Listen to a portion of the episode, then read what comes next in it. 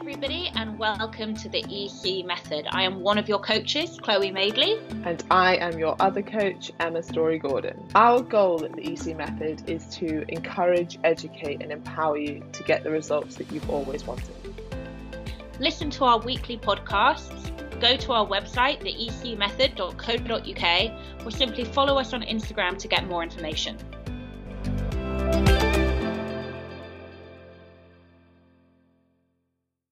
I just have to not talk. okay, right. Are you ready for? Oh, actually, let's fill everyone in. How's the dog? Oh yeah, Bertie. Okay, so I already kind of did this, so I'll get through it really quickly. Bertie ate a firelighter, a petroleum firelighter, freaked out, took him to the vet. You freaked out. So did you. Took him to the vet at like eleven o'clock, twelve at Is night. that another Um, coffee? Yeah, now I'm like, this is not, this is not gonna do. Do you want this one? You asked me to give you that one. no, one. I know. And then I got halfway through this one and I was like, holy shit. Well, take. You don't have to drink it. It's only instant coffee. Okay, but thank you, love you. All right, right. Okay. Um, right, yeah. So, and then the vet was like, he'll he'll be fine, but just look out for any like weird, depressive, like morose, lethargic behaviour, and that's not him anyway. So we would have noticed that anyway. Like, okay. And then yeah, shut up. And then yesterday he was just like in a in a complete depressive funk, and I just freaked out. I tried to get him out from behind his crate with um a treat, and he like wouldn't come out. And he's a Labrador, so that's just unheard of. And I was like, okay, fuck. Took him to the vet, and the vet was basically like, the reason why it happens is because petroleum like obliterates blood glucose levels. So that's why his mood will just drop, and he'll just drop. Um, obviously, not to mention the fact that he's got, you know, a kind of, a, a fuel in his digestive system, which is obviously really uncomfortable and upsetting for him. And she was like, it's just going to happen on and off for the next few days. Make sure you keep feeding him like chicken and rice or chicken and pasta. Uh, and it'll come through, it'll pick up his blood glucose, it'll come out of his system. He'll have really oily poos for the next few days. So enjoy that. And he'll be fine. And so, yeah, that's that's the end of that. But What, was what really- was it we were talking about yesterday? Like when your dog has like diarrhea, and then you just try it, like you make the gesture of picking it up, even though you. Emma was saying that when her dog had diarrhea, well, her parents' dog had diarrhea in public, people would look at her like, I can't believe you're not picking it up. But she was like, I can't pick it up. Like, it's water. I don't know what to do. And I said, that happens to Bertie all the time because he does eat everything that he can see. And like, I just do it as a gesture. just like, just nothing. But I'm like, look at it's a gesture. I'm sorry. Uh, sometimes I would just bend down and pick up a stick near it and be like, "Ooh, a few leaves. My dad was like, um, you should uh, wait for them to dry out and then use them as firelighters. I was like, well, you know, waste not, want not." Yeah, that's such a my dad thing to do. He would actually do that. Right. Um. Are you ready? Yeah, can I just say to everyone, I'm really sorry. I've had too much coffee, so I need to try No one can tell at all. You seem totally normal. It's fine. fuck off. Okay, Emma, how is your hypertrophy going? And Chloe, how is your fat loss going? What challenges, if any, are you finding in this lockdown? Hmm. Emma, I'll let you go first. Uh, it's going fine. Um, not that much to report.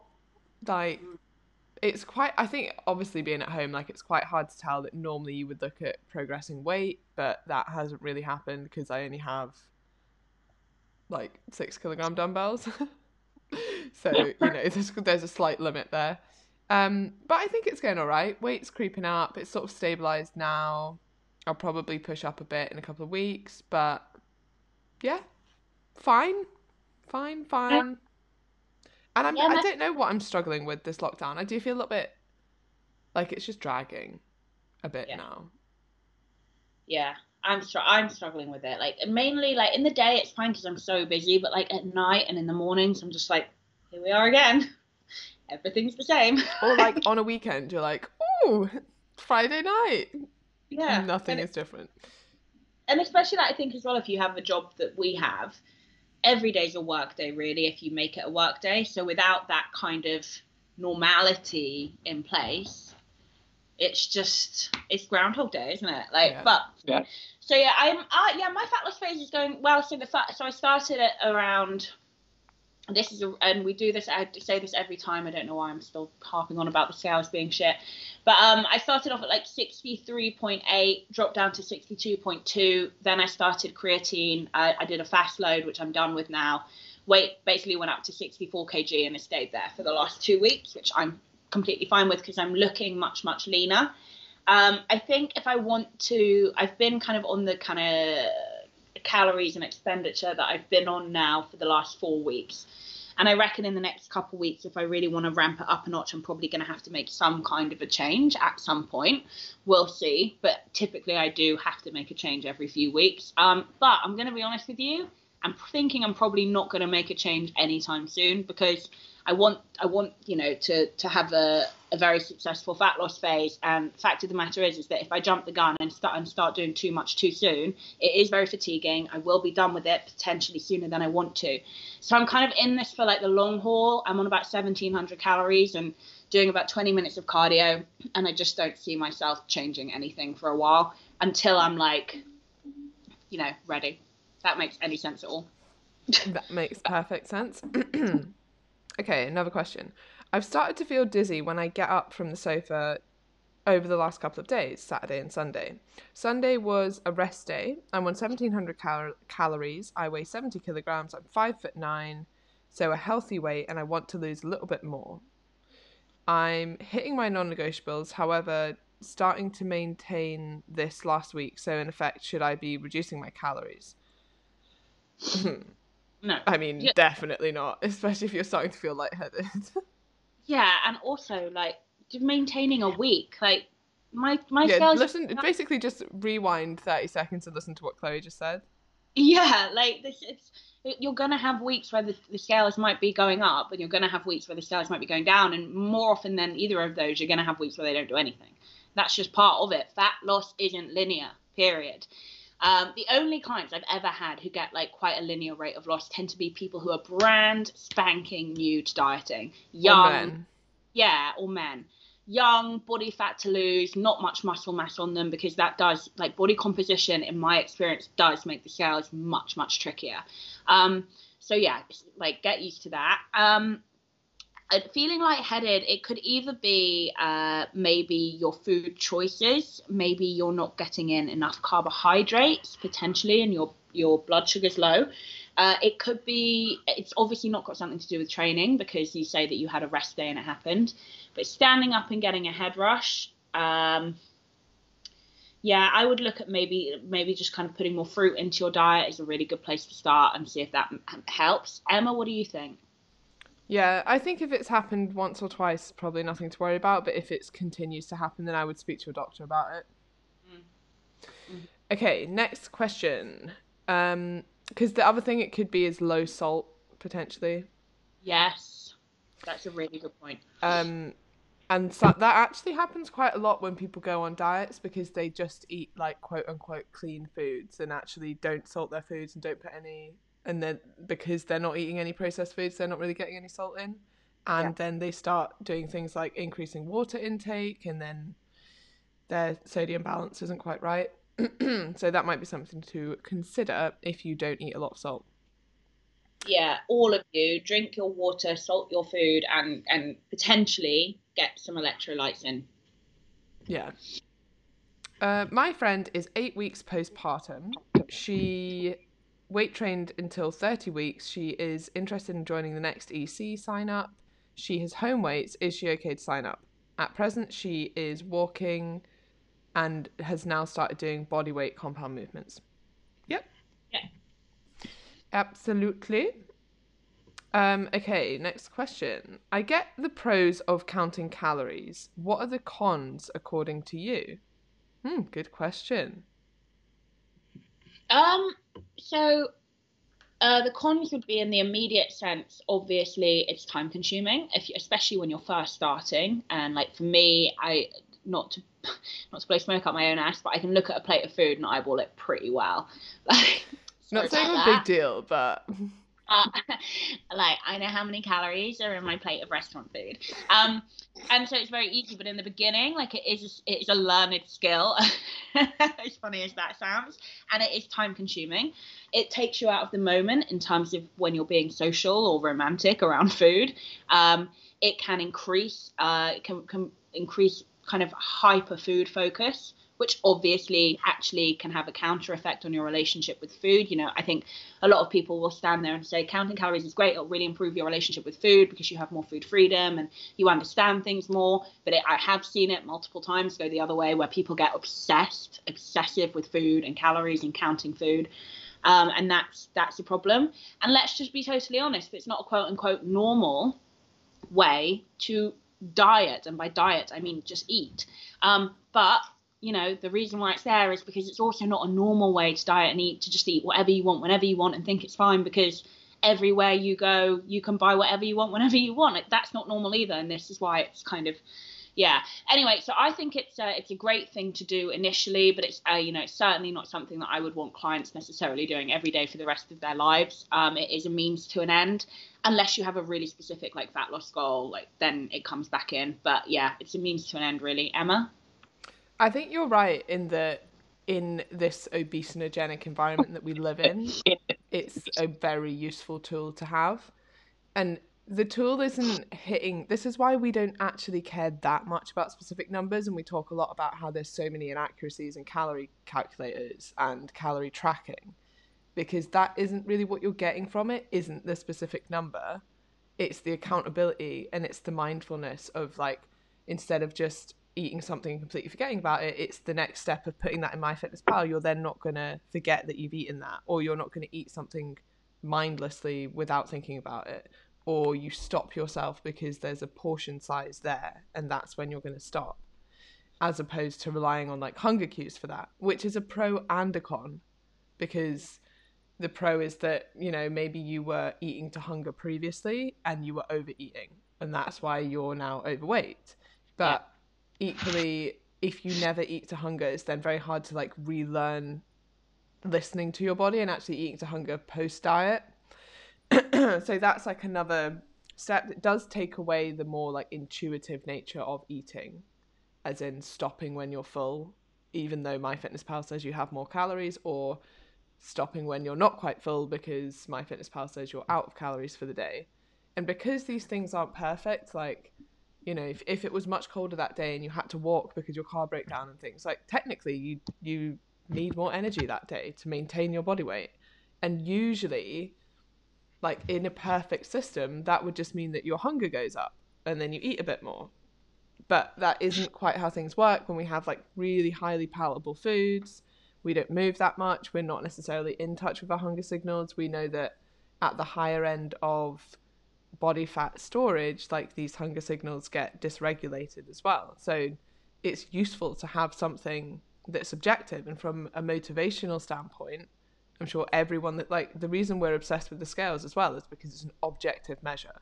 It's a mm. something on a you know it's a number, and it's the same with tracking. People like it because it's a number that you can stay accountable to. um, I do think it's oversimplified when people are like, there's nothing wrong with tracking calories. It's just like, you know, looking at your bank balance. Like I see that one a lot.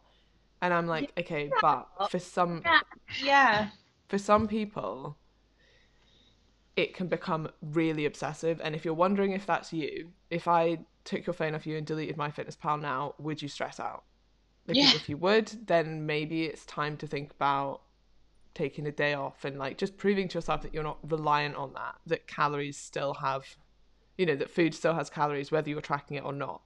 So don't get too obsessive with the numbers. But equally if it's something you can use knowing all those things knowing the pros and cons and you're getting something from it then the, you know it's a great tool to use. It's very useful for us as coaches as well because it gives us oh, an yeah. insight into how much you're eating the numbers you're eating the protein you're hitting your food choices potentially um, but I think the the issue with like the bank balance analogy is that if I had a friend who was checking their bank balance all of the time, I would be quite worried. Do you know what I mean? Like, it's one thing looking at MyFitnessPal once a day or something, for, like for the rest of your life, if you really want to do that.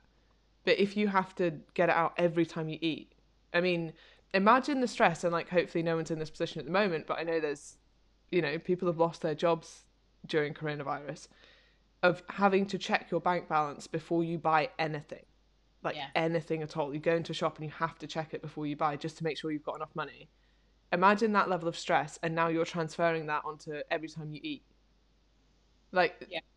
so i get the whole bank balance thing but when you actually put that in practice it's not like yeah i check my bank balance every now and again that's obviously not stressful i don't have to check it multiple times a day and Yeah. that's the difference Agreed. Agreed. Okay, I'm slowly trying to stop relying on counting because I want to have kids in the next few years and growing up sorry, with a mum who was dieting messed up my relationship with food. How would you recommend doing this over time with fat loss slash maintenance and hypertrophy goals? Great question. Um, well, yeah, okay. So exactly what I said in my first answer. You will start to learn if I have a salad, like a big hearty veggie salad, that's likely going to be 50 calories. If there's some avocado on that, it's likely going to be 150 extra calories. If I have a steak, a not lean steak, that's probably going to be about what 300 calories. If I have a lean steak, it's probably going to be about 150 calories. So these are things I'm saying off the top of my head because I know because I've been tracking for years. And you're going to get to that point too, which means that either you can just look at a menu when you're out and pick what you know is going to be appropriate for you. And I always say this to people a really good tip and trick for people who don't want to track but they want to eat calorie appropriate meals is to go for lean proteins with veg, fibrous veg for health and satiety reasons, and then split up the energy macros. So pick a fat or a carb. Typically, if you're in a restaurant, it's going to be cooked in oil or butter. That's it. Bob's your uncle. Um, now, obviously, a lot of people, you know, including Emma and I, would be like, it's not an optimal way to diet, right? But look, we've got to use the tools that that you have. Okay. So there's that. So then you're getting in protein and veg, which I actually always say is the main thing, and you're getting in your energy macros, but you're being smart about how you're consuming them throughout the day. And if you are, if you don't develop any carb fear or fat fear or anything like that, you are going to be nutritionally sound throughout the course of the day and the week. So there's ch- there's stuff like that. I know Ben Coomber, who I'm sure a lot of you know of or have heard of. He tracks on his uh, calculator, so he'll just look at like a, a bowl of I don't know yogurt and berries, 150 calories plus, and then every time he eats, he'll he'll have an apple, so like 70 calories plus, and he just does that throughout the day, and then he kind of knows roughly what he's eating, but he's not pedantic about it, he's not obsessive about it. Um, so yeah, this is kind of where where we'd want to get you. And Emma's right. You know, intuitive eating is not something that anyone can do right off the bat. Unfortunately, it is a result of being nutritionally and calorically aware. Emma, Oh, that's controversial. why? It is a bit so. Oh, there's this whole like argument for and against intuitive eating, and I think one of the problems is that intuitive eating is a specific program, which is very confusing because I thought this for a while. Like intuitive eating is not simply eating intuitively, because that's what and most of us get those two things confused. Like I did, I was like, well, surely intuitive eating is eating intuitively, but there's like all there's like 10 principles of intuitive eating and it's like a specific intervention And this is the this is like the file that you've put up, right? Is it in? The, did you put it up, or is that no no no no. I wouldn't i don't particularly think it's particularly useful for our client base. That might be for some people but not not for our clients. Um i do like the thing that uh ben does. I think that's quite Yeah. that that's quite a nice like middle ground to move away from tracking. So you're not anally tracking everything you're just guesstimating.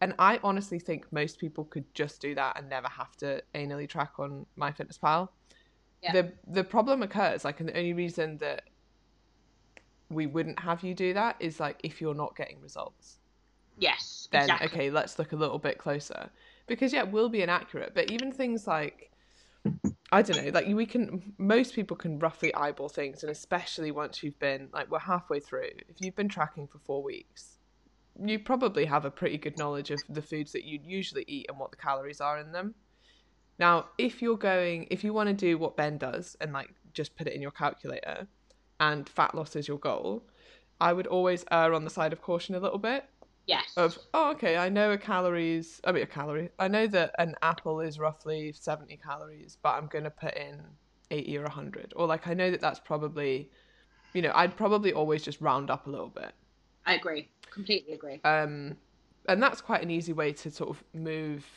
between tracking everything on MyFitnessPal and just like a little bit more lenient and then you can move away from that because you know at the end of the day all the food you eat and for most of us probably eat quite similar things every day like if you look back on your MyFitnessPal basically the same thing every day why do you need to track it every day if it's the same Yeah.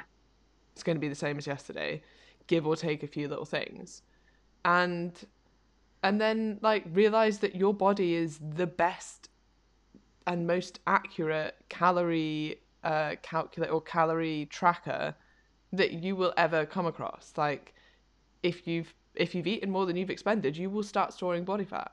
If you haven't you will start losing body fat. People lost weight before my fitness pal Oh, and there's absolutely no need to track ever. It's just a useful tool that we now have access to. So why Yeah. not use it? But It- as chloe's saying like we we recommend people use it for quite a finite period of time Yeah. and maybe going back to it like if you're like oh i've stalled in my fat loss and i don't know why okay let's track for a couple of days or a week and see where things have creeped up because usually it's like portion sizes have become a bit bigger you forgot to add in condiments like you've been snacking mindlessly a little bit oh and then that 400 calorie deficit you had is now actually maintenance and then you can Yeah. see where those things have creeped in but Yeah. yeah there's no you don't need to track and actually moving away from it for most people is like it, it's kind of like a stage like the next stage would be cool you're at maintenance or maybe you want to continue losing fat but you kind of know what you're doing now and Yeah. honestly if you've got quite a consistent diet there's really no need for you to be tracking I completely, completely agree. You said something though oh yeah, I remember. Like before it became tracking, or you know, if it fits your macros, it was the diet was called flexible dieting. That's how it began. That was its birth, and the reason for that is because it went from being like you have to eat these foods to get in shape, which is how people were getting in great shape, or with strict meal plans, which again are really appropriate for some people and hugely inappropriate for other people. Um, but people were getting amazing results on meal plans and you know i think i th- one of the first coaches to do this was like uh who was it? It was like Layne Norton and Joe Klemczewski with some of the first people to stand up and say, you don't have to eat, you know, 100 grams of green beans if you don't want to. You can actually have this. And it became flexible dieting, and it was all done, um, you know, pretty much manually. Um, the coach would teach the client, the client would do it themselves. And then it somehow became, you know, obviously the answer to things would be if it fits your macros, you can do that. If it fits your macros. And then it actually, funnily enough, kind of went the other way and became quite anal and quite focused on numbers and specificity. And then again, everyone was like, no, this is the whole point of it. And the pendulum swung over here and people were making up with like donuts and shit food like that. And like, you know, talking about actually like what the best, the best thing about flexible dieting is exactly what Emma and I will say about everything. You know, how we always say it depends, it depends. The answer lies somewhere in the middle. The answer lies somewhere in the nuance. Eat healthy. Eat eat the foods that are going to get you the best physique results possible in terms of performance, recovery. Um, you know, kind of uh, nutritional mindedness. But you have flexibility as and when and if you need it. Um, and once you learn that, and it might take a few months, it might take a couple of years, you can absolutely move away from tracking successfully. Yeah, I think where a lot there was a lot of pushback for like if it fits your macros because people got completely the wrong idea about it and they were like, right, so you're telling us we should all eat Pop Tarts. No. And it's like, no. And actually, if you look at someone's diet who's like dieting on if it fits your macros compared to clean eating, for example, it's basically the same. Like Yeah. it's it's the same like because that's what you would need to do to hit your protein target, to get your carbs in, like to within your calories. People are like, oh, what? So you just eat McDonald's all day? No, because you're still on like you couldn't possibly fit that in while hitting all your other targets. So it's just like having that little bit of flexibility on top of a pretty standard like nutritious diet. Yeah. Exactly. Okay, does it make a difference to have whey isolate protein, juice powder with water or oh sorry, during a workout or is it best to have it after? Say that again.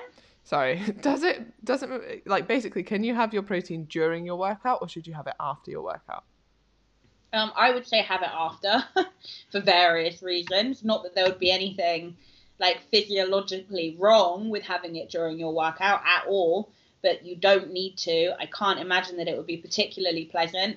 And post workout is absolutely appropriate. Emma? Agreed. I also think like you could make a claim for physiologically why it wouldn't be optimal during just because the blood flow is going to your working muscles not your digestive system and like you can just get a bit like it's just not great. The only thing intra workout that has been proven to have a positive impact on uh, your muscle hypertrophy is car- intra workout carbohydrates like you know those dextrose powders but again if you're not a if you're not a serious like bodybuilder or like athlete of some kind again it's just unnecessary. It's unnecessary supplement and it's unnecessary ca- expenditure of calories and carbohydrates. It's just not necessary. Yeah that's why i always feel really bad when i see someone who's like clearly new to the gym walks in goes to the vending machine buys a lucozade like full sugar lucozade does a little bit on the cross trainer drinking it and then they walk back out and i'm like oh You've just drunk more calories than you've expended by far. And I know that exercise, as I always say, isn't just about burning calories, but when you can see that someone's clearly come in for like fat loss and they're doing a bit of cardio or something, they're just like chugging down Lucozade. sugary Lucozade. I'm like, oh god. Such a crock of shit. You know, I remember when I, I a friend of mine is now Louise Hazel. She she's a, an Olympic Olympic. Uh, oh God, what what what runner was athlete? Yes, that's the one. Yeah. I was like, God, what did she do again? What? What? So, are you friends with her? Yeah, and she's so hot. Is she quite um bullshit? Yeah, proper, proper gobby. Because I think I remember watching like this is when I was obsessed with athletics. And I remember watching like I'm sure she said some quite like fiery things in interviews that like you know oh, how oh, yeah. all athletes are like so unbelievably nice about everything and like the interviews are normally quite boring because it's just like yeah i ran my hardest but it didn't go that well it was she's like well you know someone had passed yeah. the baton in the right way then yeah is it surprising I attract gobshites? I am a gobshite. So yeah, she's amazing. She's she's yeah, she's straight savage. But I remember her being like, uh, me saying to her, like, oh, when this is when we first kind of started to get to know each other. And I was like, so, so me, what was your nutrition like when you were like in training and competing? She was like, shit. Every, every coach, everybody would just hand you Lucozade. That, that the answer to everybody's problem was fucking Lucozade.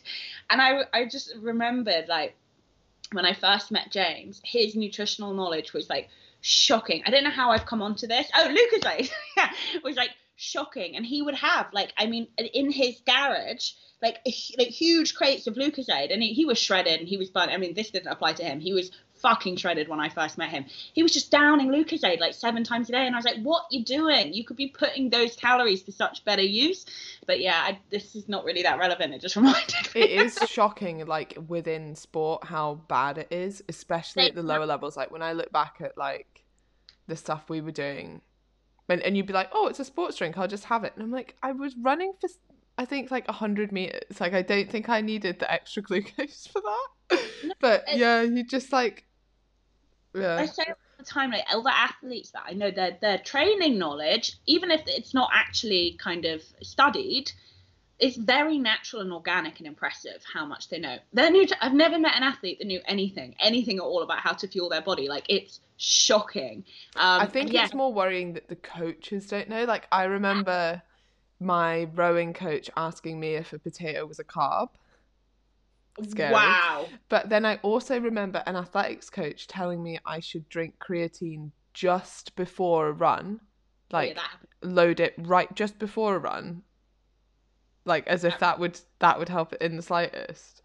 That's He's like just about ten minutes before, then you have some creatine. I was like, okay. Now, like James is working with a coach, a very good coach in terms of his career, and and James's goal right now is basically like basically bodybuilding stuff, right?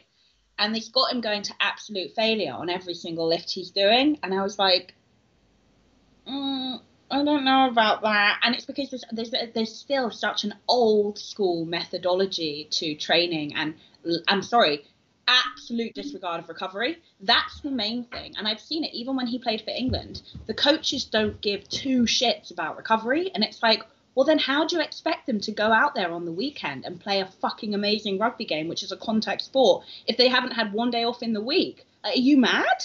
It's crazy. Do you think it's almost like sometimes at that level?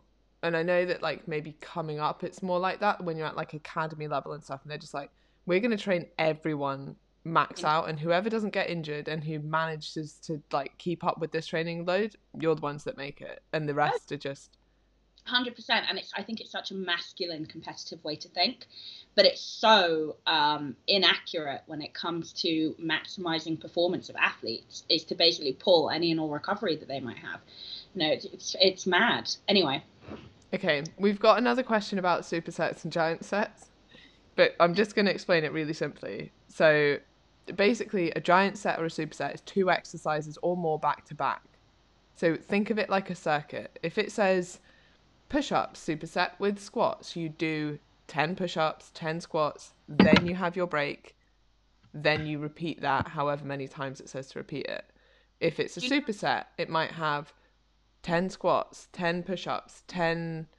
Uh, why are you rubbing that on your face? Really cold and it feels nice under my eyes. okay, so you might have three exercises. You would do each of them. You do your squats straight into your push ups, straight into your sit ups, then you have a break, then you go again. It's just a circuit. So I think yeah. that covers that. But I think, do you know why I think people might be getting confused? because when I in I don't know it depends if people are jumping between the gym workouts and the home workout. So when I say superset, I mean two. If I say triset, I mean three. If I say giant set, I mean multiple. But it doesn't matter. Like it's all much of a muchness. It's just more than one exercise. Whereas I think yeah, most uh, uh well yeah, a lot of people just be like just giant set, as in multiple exercises. Yeah, it doesn't really matter what you call it. Yeah. Okay. Hi, I have lost six kilograms on the EC method since August. I have shrunk around the middle, but the skin is quite loose. Is this normal? Is there anything I can do to tighten up the area? Do I just need to be patient? Will this quote unquote pull in over time, or am I dreaming? Also, clearly a lot of fat was in my bum because having lost some fat, I now have a flat bum. Anything I can do for this? I've been with the EC method on fat loss since August, so this is round four for me if you include Christmas.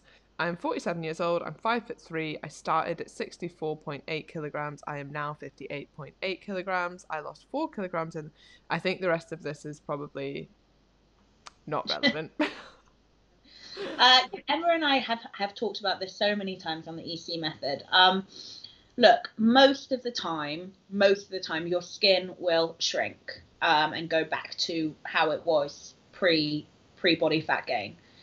Um, some of the time it doesn't, and that can depend on so many different factors. How much weight did you have to lose? Like how overweight were you? How old are you? Um, you know, we, skin elasticity uh, will decrease with age, unfortunately, as we all know. We're all headed for that 80 year old saggy prune, but um, and and really there's nothing you can do. We have had one or two clients on the ec method lose so so much weight especially around the middle that in the end they ended up getting surgery to have the excess skin removed. Obviously emma and I, and I are not saying do this. We would never ever in a million years say that any of you should do that but they have been really happy with it in the end even though we were like oh I, uh, we uh, don't do that they did it and they were happy with it um, uh, so yeah, we've had two, haven't we, Sue and It Faye? is interesting, like the whole surgery thing. I think it completely depends why you're doing it. Like, yeah. I think some people are like, oh, I won't be happy until I don't have this excess skin around my stomach. And that's mm. obviously never going to end well. Like, surgery isn't going to be the answer to your happiness yeah. or like your self-esteem issues. But if you're like no like i i love myself. I'm so proud of what i've done but i would actually like this bit annoys me a little bit and i would like yeah. it gone but it's not like the biggest hang up in my life. And I know that if I couldn't have the surgery I would still have an excellent you know. I think it yeah. depends how much pressure you're putting on that surgery to like fix whatever it is you're feeling. If you're just doing it like I think I'd feel a bit more confident. I think I'd like my body a little bit more but it doesn't mean that I didn't already love it then I think yeah great and like like you said we've had people that have got the the surgery to get rid of the excess skin and it's been an absolute success and they feel much better in themselves. Yeah, but it's it's not it's, it's tricky as a coach to even talk about it because it look to be honest, it looks bad. We get misinterpreted on a good day when we're being really articulate and clear, so it's tricky. Um, so yeah, I mean, there's that. In terms of the but, uh, yeah, welcome to welcome to our world. Um, who was I talking to? Oh, Holly Baxter. Ah! Emma, you would love her. She's very analytic, actually. Um, was talking to her about this. Like, look, let's just call a spade a spade. As a white woman, it is a hard ass task to grow your glutes. We're just not genetically gifted in that area. um, and when you do lose weight, uh, you are going to see on your, you are going to see your butt shrink. You just are. And it sucks if you don't have muscle built there underneath. So you've got two options. You either accept it, it's part of fat loss, it's part of you having a smaller body, which you wanted or you go, okay, you know what? I'm actually going to dedicate a few months now to building my muscles, specifically glute muscles. Um, and you and you start doing that. And then if you if you know in a few months' time you have gained a little bit of weight, body fat that you'd like to drop off, then we can do like a little fat loss phase, and you can see what you've built underneath. And that's a very bodybuilding way to look at it. That we find it, Emma and I find it cool and fun and exciting. Some people are like, that's not what I want to do at all. So really, it comes down to to you, Emma. Agreed. I don't think I have anything else to add on that one. Okay. Okay, are warm ups and cool downs necessary? If you only did one, which takes precedent? And what would you usually do for your warm up slash cool downs? Emma, you go. Um, yeah, I think it's worth doing them. I think there's kind of less. I put less emphasis on it when I'm doing a home like body weight workout because that would essentially be my warm up. Like if I was at the gym, I might do couple of squats, couple of push-ups, like I don't know, something as the, the exercises that I'm doing in the circuit for a bodyweight workout as my warm up. So I don't feel the need to warm up as much. I think physically being warm is important. So maybe in the summer, like you might not need to warm up as much because you're physically quite warm. But going into a gym cold, I would definitely at least physically warm up, um, get a little bit of a sweat on. So some form of cardio to start with, and then a couple of exercises, potentially like a little circuit or something. Um, and then cool down, yeah, like I would just say some light cardio. I don't think, like, honestly, to me, I think they're slightly overrated.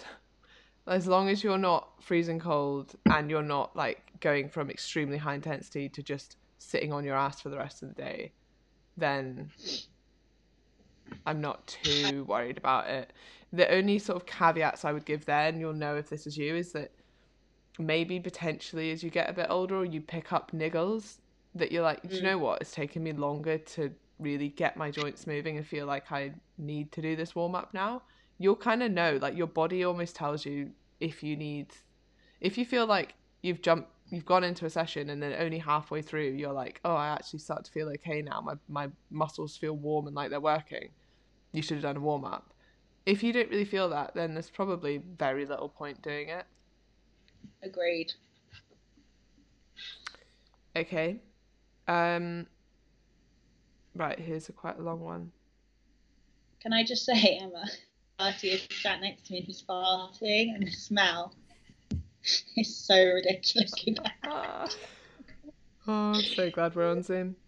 Okay. Uh, sorry for the long question, but it's taken me a few weeks to pluck up the courage to ask. I feel like I have a mountain to climb when it comes to fat loss. I have over 135 pounds to lose before I would even hit a healthy BMI range, just to give you an idea of the size of said mountain. I carry a lot of this around my middle, and this leads me on to part of my question. I'm finding exercise is really tough going. My be- belly physically gets in the way for a lot of it and my wrists won't carry my weight when trying to do things like plank or slow mo mountain climbers. This then leads me to getting downhearted and the mental battle begins. Are there any adaptations I can make, or can I just try out each exercise and then make a set out of the ones I can physically do at the moment? I also have an old back injury and that uh, that niggles with certain movements, so I am trying not to aggravate that too. Also, any tips for shift workers? when I'm on. In fact, should we? Yeah. Should we yeah. Uh, break? Yeah. Um, okay, so for me, um, first of all, love you for speaking up and saying something because it goes without saying that if you are you know, if you do have struggles or you're coming in from a place that you feel is different from everyone else, you have to tell your coaches. You have to say, I don't think this applies to me, and here's why.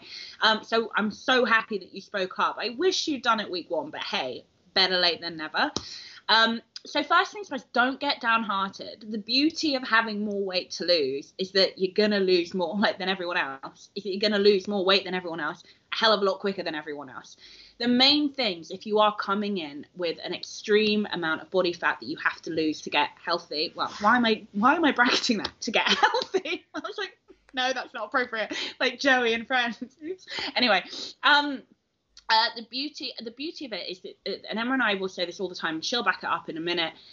Small changes ha- go a long way, and for for quite a significant period of time. So, really, what I would love you to do is start nailing your nutrition in terms of your calories. You know, learning about healthy eating in terms of you know your protein intake, your fruit and veg, your micronutrients, fats and carbs, what's what. Um, tracking is going to be great. It's going to give you an idea of of uh, of what what is a what is kind of a good option for you or a lower calorie what would be slightly higher calorie? Um, and then also like we said full circle about flexible dieting. The fact that you can actually have some of your quote unquote treat foods in your daily diet. Um, so nailing the nutrition i think is the number one focus. The second focus for you is nailing steps. Now I would like you to be hitting a bare minimum of 10, but anywhere up to 12 um, every single day. And in terms of the workouts, do not do anything that is like physically uh, like a feat for you to be able to do right now. We can come to that later. It's not important that you can do 20 burpees right now. That's just not relevant for you at all. Um, absolutely go through the exercises, for example, like standing squats that you can do and make your own circuit 100%. But really, at first, I'm, I would like for you to do that maybe three days a week. But at first, the main things that I'd want you to focus on are the calories and the steps. Emma. Agreed, and mm. you're going to get so much benefit from doing that. Like, you'll see amazing results from just nailing your calories and your steps. And you're right, like, this will become so much easier and more enjoyable to exercise as you lose that excess body fat because it won't be as just awkward to do some of the movements. But absolutely do what you can do at the moment, but in the knowledge that it's going to get easier and you won't always have to make those adaptations yeah. if you want any help with them, just post in the group like, what can I do for mountain climbers instead of that? And something you might want to look at to put less pressure on your wrist is just like going up to a desk or your um, kitchen table or something, and and using that instead of the floor, so there's less of your body weight on your wrists. Yeah. And then doing mountain climbs like that. And yeah, it's not exactly the same movement, but you're getting moving and it's something. So yeah. start like start with things like that. I think you're incredible for joining, and I think you're going to get such amazing results from this. And this, this will, you know, we people throw this around all the time, but this will literally change your life. Yeah, hundred percent. So massive, well done. And I know that, like, especially when you feel like you have a quote unquote very large mountain to climb, it can seem like you're never going to get there, but you absolutely can, and we will be there backing you 100% of the way as your little Sherpas. I love that. But can I also just say, guys, break it down. This applies to all of you. Like, even I have to fucking do this because I'm such like a negative Nancy. I'm like, oh, it's too hard, and I have to try. I have to like work with with myself to keep myself going, keep myself motivated break it down into small achievable footholds in the mountain so fine you want to get up here and right now you're here but it's like what's the first thing you could do this week? You nail your calories and you nail your steps. And I'm, I'm not joking, you're probably going to see loss quite frequently if you keep this up. And you're going to climb the mountain one thing at a time, but it's really, really bad psychologically speaking if you're constantly looking at how far you've got to go. You need to start to break it down. Yeah, and I think a really good way to think about it is that as long as you're going in the right direction as a trend, like, yeah, you might not yeah. see weight loss every week. I mean, this individual probably will for a while, but if anyone else is listening and is like, you might not see weight loss every week, but as long as you're trending in the right direction over time, like that's mm. really all that matters because you mm. know you're doing things that are getting you closer to your goal. And the speed of that is so independent on, like, it's so variable on different things that it doesn't even really matter because over time you're going in the right direction. And if you think yeah. back to like if I'd started dieting when I first thought I should start dieting, like where would you be now? Like Yeah. these things take time, but time's going to pass anyway. So just make sure that you're going in the right direction. Yeah. okay, also, any tips for shift workers? When I'm on nights, I tend to eat one big meal um, when I get up, and then that was it until I got up again the next day. I always tend to lose weight on my weeks of nights, but put it back on on my weeks of days.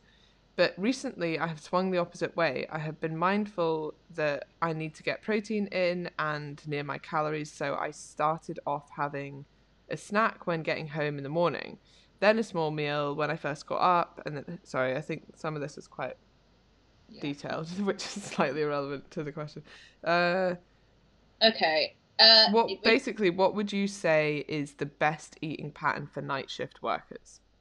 The best eating pattern for night shift workers is to pretend that the night is the day and eat how you would normally eat. And this is going to benefit you on so many levels. This is going to benefit your your ability to basically uh, feel awake, switched on, active, and present in in the shift itself. Um, it's going to better enhance your sleep. Look, Emma Emma will, will again say this as soon as I'm done. You guys do have it harder. You have it harder for a lot of reasons. Um, and you what you need to do is you need to put all your efforts into making that wake cycle your day cycle so you wake up and you have your breakfast and and every three four hours meal prep like buy some tupperware cook your favorite foods like chilies are, are like a great ones to meal prep with you can get like five meals out of like one batch that takes you 45 minutes to cook um, any kind of like soups or stews again we want protein in there we want veg in there um, protein tray bakes, big fuck off tray bakes that you put in the oven with loads of protein, loads of veg. That's four or five meals right there. Um, meal prep and eat every three or so hours. Um, and I promise you, you'll find that your sleep will start to improve. Um, you'll find that your performance at work starts to improve and you'll find that your body starts to improve.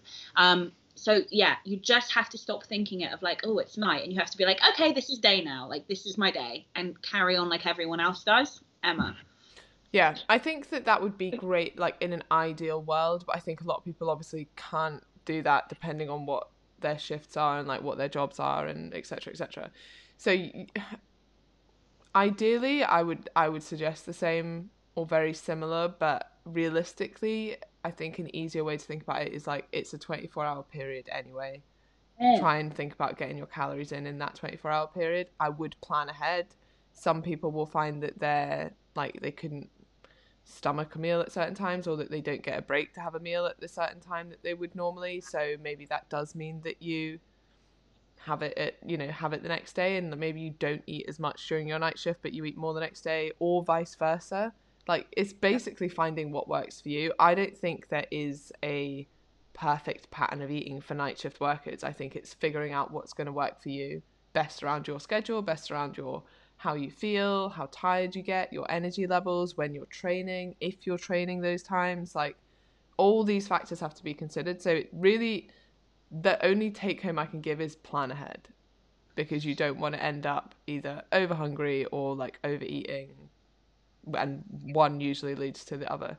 So just get in a good routine and try a couple of different routines next time you're on night shift and just make sure that you're following those. Yeah, and also just quickly on that because Emma's right. It's so you completely nailed it. It's so dependent on the the shift, um, and what, what, yeah, exactly what you can and can't do. I do have a one-on-one client who, and again, she's not doing shifts seven days a week or you know five days a week. She does shifts intermittently throughout the week, and she fasts on her night shifts. Like she's, she, and I'm not saying that that's appropriate for everyone. It's definitely not something that I would do. but she finds it really helpful and it and it she hits her weekly average calories and look obviously it's not optimal re protein intake but it's how she does it and she has great success with it so yeah just to back up what emma said you have to figure out what's going to work best for you Perfect. Okay, question about protein intake. I know that for optimal muscle protein synthesis, which I think is the process that actually helps muscles grow, question mark, we should be having at least 20 to 25 grams of protein four times per day.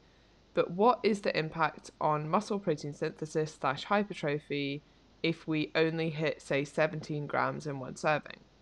Does it still do some muscle protein synthesis, but not as much as it could do, or do you need to be hitting 20 to 25 grams to max to stimulate MPS? Just wondering. Sometimes I'll have some yogurt, and anyway, basically, yeah. Yeah. Um. Look, it's not going to have no effect, but it's not optimal, and it's if we're going to do it, and we're going to and we're going to aim uh, to have an effect on muscle protein synthesis, let's do it properly and let's get a minimum of 20 grams in per serving. But it's not going to have no effect, it's just going to have a much less beneficial effect re your physique. Emma? Yeah, so you'll still stimulate muscle protein synthesis at 20, uh, 17 grams. It's just that you won't saturate that response. And to be honest, you can it's hard without showing you a graph of what this looks like but like you yeah you'll still have an increase in levels of muscle protein synthesis if you eat 17 grams of protein but you could have more increase if you ate more protein. And actually depending on resistance training and things and how much muscle mass you have and how much muscle mass you've recently stimulated you can get a benefit in terms of increased stimulation up to like 50 grams of protein. But the benefit it, like it kind of spikes at around like 20 25 grams and then you can have a bit more and it will slightly increase but you're you're looking at like the cost benefit then of like having more protein and actually it not really having much more increase on rates of muscle protein synthesis so yeah it's fine it's not ideal but it's certainly not the end of the world either Okay, hi, I have a question regarding calories. And it's very long. And essentially, what it's saying is what's more important for fat loss, protein, or calories? we get this question every single round. So, calories are king if we're talking about, you know, you, in order to achieve su- successful, well, achieve and successful are the same word. So, in order to, to achieve fat loss, you need to be in a negative energy balance. This means that you are intaking less calories than you are expending every day. And this means that your body then needs a fuel source, so it li- liberates adipose tissue or lipids. Oh, liberates. Yeah. Liberates. Yeah. Thank you. I love that word. Um, or the lipids in the fat cells uh, for energy, for fuel. Okay. Um, this is the most important part about fat loss. Now, protein is uh, obviously falls under the bracket of calorie intake, right? So we would like a significant amount of these calories that you're taking in every day from food to be coming from protein so that we can keep hold of and again, if you're new to lifting, potentially grow your muscle mass. What this is going to do is increase your resting metabolic rate or basal metabolic rate um, because you are adding lean mass to your body, which takes calories to maintain itself, number one. Um, and it means that when you get the physique results at the end that you probably came here to get, because again, sorry everybody's so offended, but a lot of people start doing stuff like this because they want to look better at the end. The protein is going to have a huge impact on you looking quote unquote toned. Okay. So, the, and sorry, lastly, just for health reasons, protein is a macronutrient. It is an essential amino acid that you need to get via your food intake which means just for health, just for the full functioning um, and the optimal functioning of your body, you need to be getting it in your daily diet. So they're two different things, but look, if we're going to be, you know, annoying about it, calories are king. Emma. yeah, agreed. And yeah. like having a the odd day where you don't hit protein isn't going to be the end of the world, but like generally as we always say when we get this question, like we want you to plan ahead. If you do get to the end of the day and you're like, I've only got 80 grams of protein in, but I've I've hit all my calories for the day. Don't eat anymore just to hit your protein target. But that shouldn't be something that doesn't mean that you can do that every day. Like what you should be thinking then is why didn't I hit my protein? What can I do tomorrow to make sure I do hit my protein? And then going forward I can do that. So yeah, it's yeah. fine now and again like these things happen, especially if I don't know, it's the weekend and you're having meals that you don't normally have or you hadn't planned ahead with your protein. But the whole point isn't to be like, okay, well, this is better than this. It's we need both for different reasons. Yeah. So how can we fit both in? Same with when people ask about like what's more important, doing a workout or getting my steps in. Like we need both for different reasons. So how Yeah. are we going to fit both in rather than yeah, which one's more optimal? Like they're very different. Emma, Yeah. I think my triceps grown. oh. I knew you'd appreciate that. I love a good tricep. You know, I found a really old video of me doing uh, occlusion training yesterday, Amazing. and You look. my tricep, I was like, what the f-? Isn't that amazing? Like I have like when people are like, "Oh, my hamstrings aren't growing," and I know because I'm seeing photos of them that they definitely are. I'm like, wear some little shorts, film yourself from the back doing RDLs, and then come back and tell me your hamstrings aren't growing. Also, like, I'm oh. gonna, Chloe, I'm gonna send you this photo. What? Look at my face.